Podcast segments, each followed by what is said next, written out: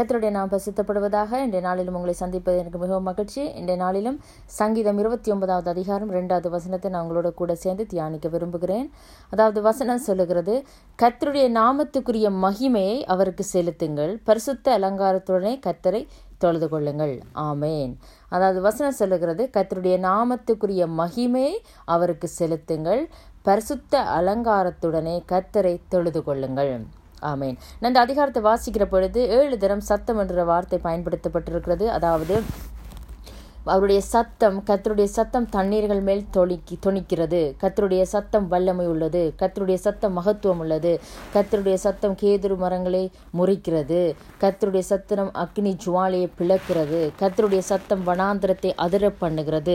கத்தருடைய சத்தம் பெண்மான்களை ஈணும்படி செய்கிறது. ஆமேன். அப்படி ஏழு தரம் இதில் கத்தருடைய சத்தத்தை பற்றி நாங்கள் இதில் வாசிக்கலாம். அதாவது கத்தருடைய நாமத்துக்குரிய மகிமையை நாங்கள் என்ன செய்ய வேண்டுமெண்டா? அவருக்கு செலுத்த வேண்டும். ஏனென்று சொன்னால் அவர் மகா வல்லமை உள்ளவர். அவருடைய சத்தம் என்னென்னு சொன்னால் அக்னி ஜுவாலியை பிளக்கிறதா இருக்கிறது அது வல்லமை உள்ளதா இருக்கிறது அது மகத்துவம் உள்ளதா இருக்கிறது. அவர் மகா பெரியவராக இருக்கிறபடினால் நாங்கள் என்ன செய்யணும்? அவரு அவருடைய நாமத்துக்குரிய மகிமையை நாங்கள் என்ன செய்யணும்? அவருக்கு நாங்கள் செலுத்த வேணும் பரிசுத்தம் தான் எங்களுக்கு அலங்காரமாக அவருக்கு முன்பாக காணப்பட வேணும் பரிசுத்தம் இல்லாமல் ஒருவரும் தேவனை தரிசிக்க முடியாது. அதனால பரிசுத்தம் உள்ளவர்களாக நாங்கள் என்ன செய்ய வேணும் பரிசுத்த அலங்காரத்துடன் அவரை தொழுது கொள்ளுகிறவர்களாக நாங்கள் காணப்பட வேணும் அப்பொழுது அந்த தேவன் எங்களை என்ன செய்வார்னு சொன்னால் பதினோராவது வசனம் சொல்வது கத்தர் தமது ஜனத்துக்கு பலம் கொடுப்பார். கத்தர் தமது ஜனத்திற்கு சமாதானம் அருளி அவர்களை ஆசிர்வதிப்பார். அதாவது நாங்கள் அவருடைய நாமத்தை மகிமைப்படுத்துகிற பொழுது பரிசுத்த அலங்காரத்தோடு அவரை தொழுது கொள்ளுகிற பொழுது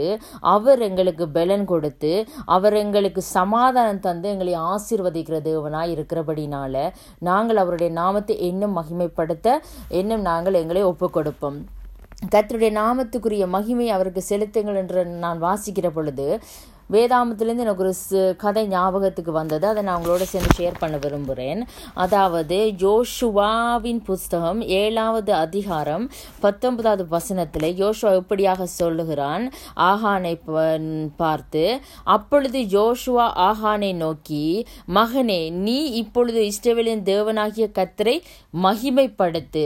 அவருக்கு முன்பாக அறிக்கை பண்ணி நீ செய்ததை எனக்கு சொல்லு. அதை எனக்கு ஒழிக்காதே என்றான்.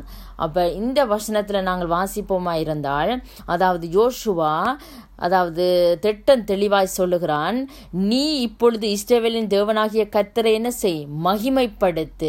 அப்போ என்ன என்னத்தினால மகிமைப்படுத்துக சொல்லுகிறார் என்று சொன்னால் நீ ஒழித்து வைத்ததை சொல்லு எனக்கு பொய் சொல்லாத உண்மையை சொல்லுது. என்னென்னு சொன்னால் அவருடைய நாமம் உண்மையுள்ளது அவருடைய நாமம் மகத்துவம் உள்ளது பரிசுத்தம் உள்ளது. அதனால் அவருடைய நாமத்தை எப்படி நாங்கள் மகிமைப்படுத்த முடியும் என்று சொன்னால் நாங்கள் உண்மையாய் நடக்கிற பொழுது நாங்கள் பரிசுத்தமாய் நடக்கிற பொழுது தேவனுக்கு பிரியமாய் இருக்கிற பொழுது தான் அவருடைய நாமம் என்ன செய்யும்?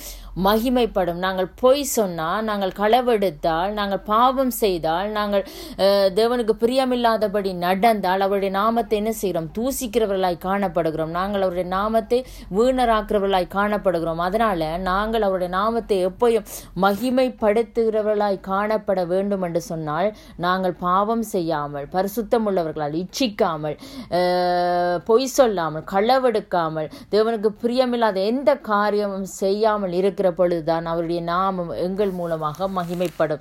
விசேஷமாக அவர் விரும்புகிறது நாங்கள் பரிசுத்த அலங்காரத்துடனே அவரை தொழுது கொள்ள வேண்டும் என்று சொல்லி பரிசுத்தம் வந்து ரொம்ப முக்கியம் எங்களோட வாழ்க்கையில். எப்பொழுதும் நாங்கள் பரிசுத்தம் உள்ளவர்களாக இருக்க அனுதினமும் அனுதினமும் நாங்கள் எங்களை என்ன செய்ய வேண்டும் என்று சொன்னால் எப்பொழுதும் எங்களை ஒப்பு கொடுத்து அதற்காக பிரியாசப்பட வேணும் பரிசுத்தம் இல்லாமல் நாங்கள் தேவனுடைய ஒப்புரவாகவும் ஐக்கியமாக இருக்க முடியாதுன்னு சொல்லி வசனம் எங்களுக்கு திட்டம் தெளிவாக சொல்லுகிறது.